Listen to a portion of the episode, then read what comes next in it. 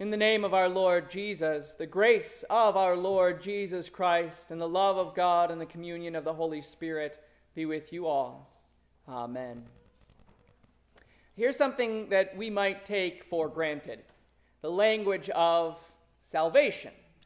In Luke's gospel in particular, we hear the phrase, Your faith has saved you, numerous times in the 2,000 years since the writing of that book, this language has been analyzed and overanalyzed. What exactly does saved mean? Saved from what? How? Why? These are things whose answers we take for granted. We're trained each week in our liturgy to describe this salvation. We depict our need for salvation and our confession of sin, and we share our hope for that salvation in the confession of faith. We know that we are sinners. We know Jesus' blood and sacrifice have paid for our sin. But this reality can, for so many, perhaps even for you, be clouded over and be so obscure that sin and eternal death don't really seem like pressing concerns. What you really need to be saved from might be sickness or poverty trauma or abusive relationships or mental illness or any number of things. What do you need to be saved from? The ten men who saw Jesus somewhere in the borderlands between Samaria and Galilee were afflicted with a need, and they needed to be saved from their leprosy. In their example, the gospel shows too how Jesus cleanses our leprosy you may see that salvation is only from Him, that life continues in Him. We have four books called Gospels, a word which itself merely means good news. In that basic definition, every single book of the Bible can be called gospel because, to one degree or another, the good news is proclaimed in every one of those 66 books. what is that good news? Well, the four books titled as Gospels themselves present it the most impactfully. The good news is the life of Jesus.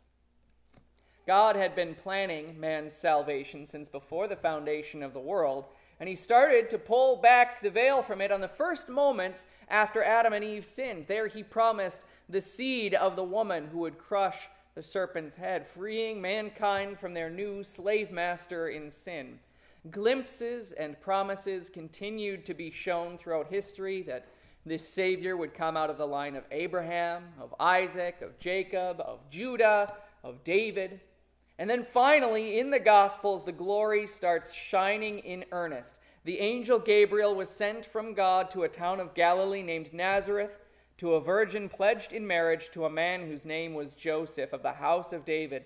The virgin's name was Mary. The angel went to her and said, Listen, you will conceive and give birth to a son, and you are to name him Jesus. He will be great and will be called the Son of the Most High. The Lord God will give him the throne of his father David. He will reign over the house of Jacob forever, and his kingdom will never end. In Jesus, the time for our salvation comes. But his plan of salvation would not be anything expected by sinful men who were still under the heel of their slave master, the devil. St. Luke tells us some of the Pharisees and lawyers who rejected God's purpose for themselves, rejected God's purpose for themselves. And this is the purpose of God our Savior who wants all men to be saved and to come to the knowledge of the truth that purpose would come about in Jesus, who described his plan Look, I am going to drive out demons and heal people today and tomorrow, and on the third day I will reach my goal. Nevertheless, I must go on my way today and tomorrow and the next day, because it cannot be that a prophet would be killed outside Jerusalem. God's plan of salvation was precisely that this son would live preach and heal, and then die in Jerusalem. The goal, hear it again, the goal was that he would die in Jerusalem. Great plan. That's what Jesus was doing here. He was on his way to Jerusalem. His face was set toward that goal. He was walking on his way to die. And remember, he was headed there to save. Those lepers who saw him were men who had to know, based on their society and based on their disease and their pain, that nothing short of a miracle from God could save them. They were banished, they were incurable, they were walking dead men.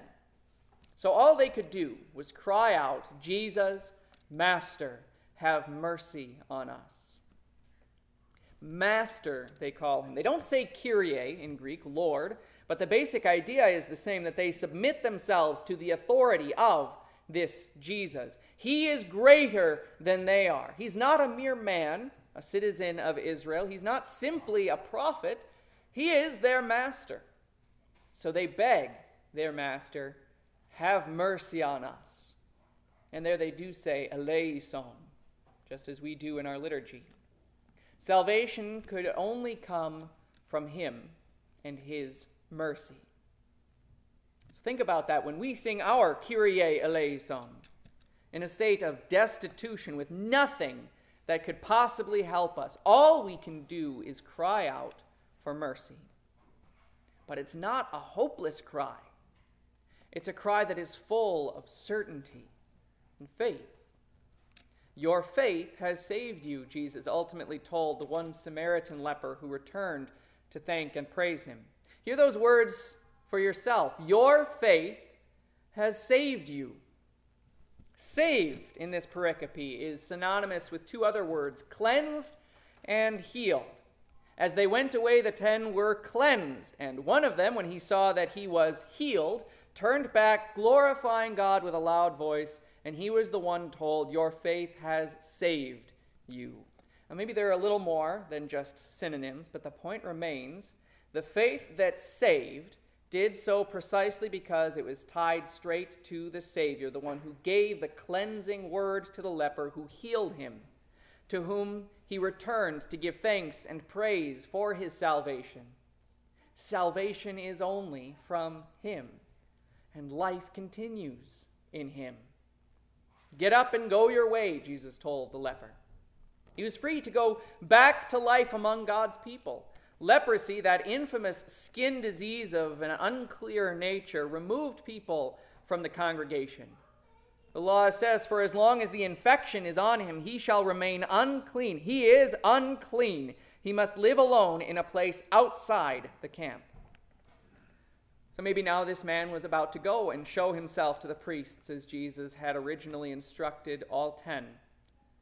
That way, the priest could officially declare him clean so he could enter the community. The other nine were certainly going to do so, but both Jesus and St. Luke want to emphasize the difference in this one man. He's the only one commended for his faith. The others are commended with Three others are commended with that same phrase that your faith has saved you in Luke's gospel. And the first is in chapter 7, where Jesus was eating at a Pharisee's house when a sinful woman from that town learned that he was reclining at the Pharisee's house. She brought an alabaster jar of perfume, stood behind him near his feet, weeping, and began to wet his feet with her tears. Then she began to wipe them with her hair while also kissing his feet and anointing them with the perfume. Of course, the Pharisees turned up their noses at this, and Jesus said to the woman, Your sins have been forgiven. Your faith has saved you. Go in peace. And I see two things that demonstrate her faith here. She wept over her great need, over her great sins, crying for mercy. And she glorified her Savior, serving him as her master. And another time, while Jesus was on his way to raise the daughter of Jairus from death, a woman who had a flow of blood for 12 years approached Jesus from behind and touched the fringe of his garment. Immediately, her flow of blood stopped. And this was in the middle of a large crowd, all bumping and jostling one another. But still, Jesus realized what had happened and halted the movement until he found the woman who had touched him. Sheepishly, she stepped forward, trembling, and fell down before Jesus, where she told everyone what she did and why she did and what had happened for her. Then Jesus said, Daughter, your faith has saved you. Go in peace. And again, I see two things that demonstrate her faith. She came to Jesus with her need, and she told the truth about his power, giving him the glory.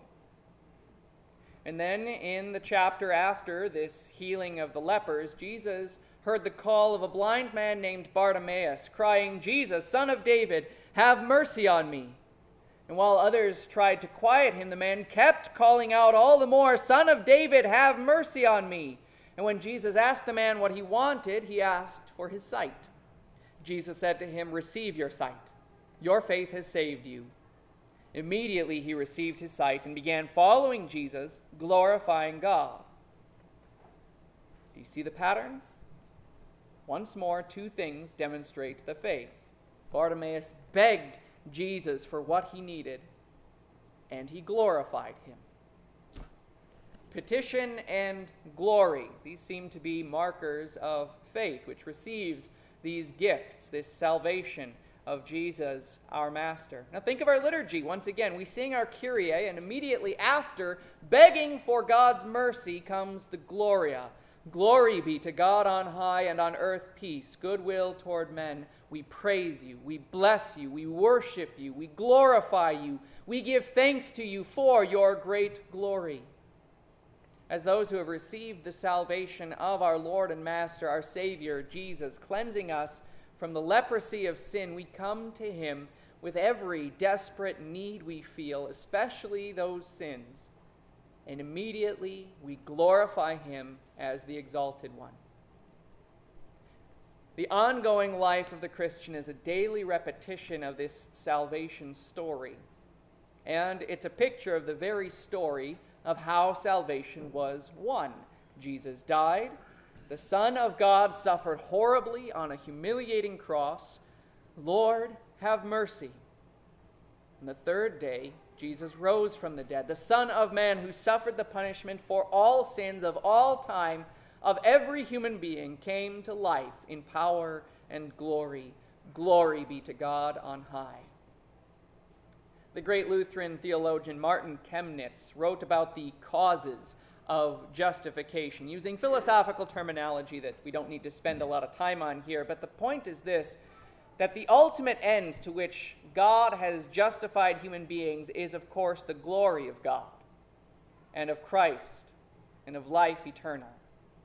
That means that all justification, all salvation aims at the greater praise and glory of God and of Jesus Christ, his Son. God also highly exalted him and gave him the name that is above every name, so that at the name of Jesus every knee will bow in heaven and on earth and under the earth, and every tongue will confess that Jesus Christ is Lord, to the glory of God the Father. The Christian life will be a life of praise and thanks to God. So, does the name of Jesus make you fall and bow like the saints and angels in heaven? God has justified you so that you can praise his Son.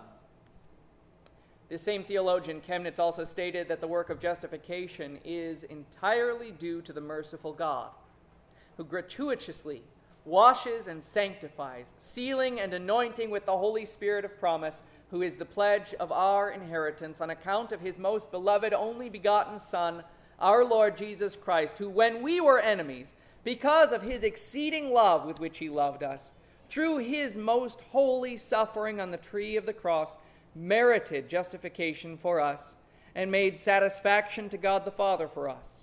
Through the sacrament of baptism, as well as the preached word and the regular giving of the sacrament of the altar, as means through which faith is given and strengthened for salvation.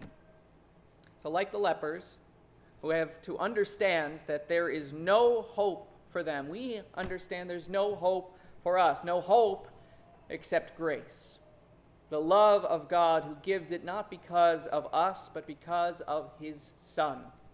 And it comes to us precisely according to his promise and in the way that he has promised, in no other. That's exactly what God's word tells us in St. Paul's letter to the Ephesians. You were dead in your trespasses and sins, but God, because he is rich in mercy, because of the great love with which he loved us, made us alive with Christ even when we were dead in trespasses. It is by grace you have been saved. That overabundant grace of God is shown to us in the ways that He gives us that grace through the preached word that can never be silenced, through your baptism that makes you an adopted child of God, through the Lord's Supper that you may eat and drink each time it is offered as medicine for immortality.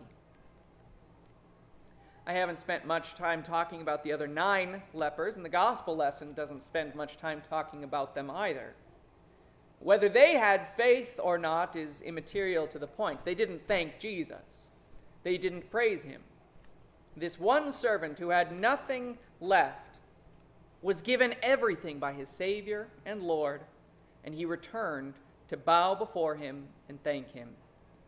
And this is what our ongoing lives as Christians will look like through the work of the Holy Spirit. Our tongues are loosed, our knees are unlocked. We bow before our glorious God. We sing his praises, even in faltering voices.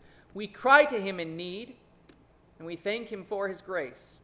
It's not anything we deserved. We, disgusting, leprous, infected people. It's not anything we can think to do by ourselves. No one can say Jesus is Lord except by the Holy Spirit. By grace, you have been saved. And salvation is really necessary, however, we might take it for granted.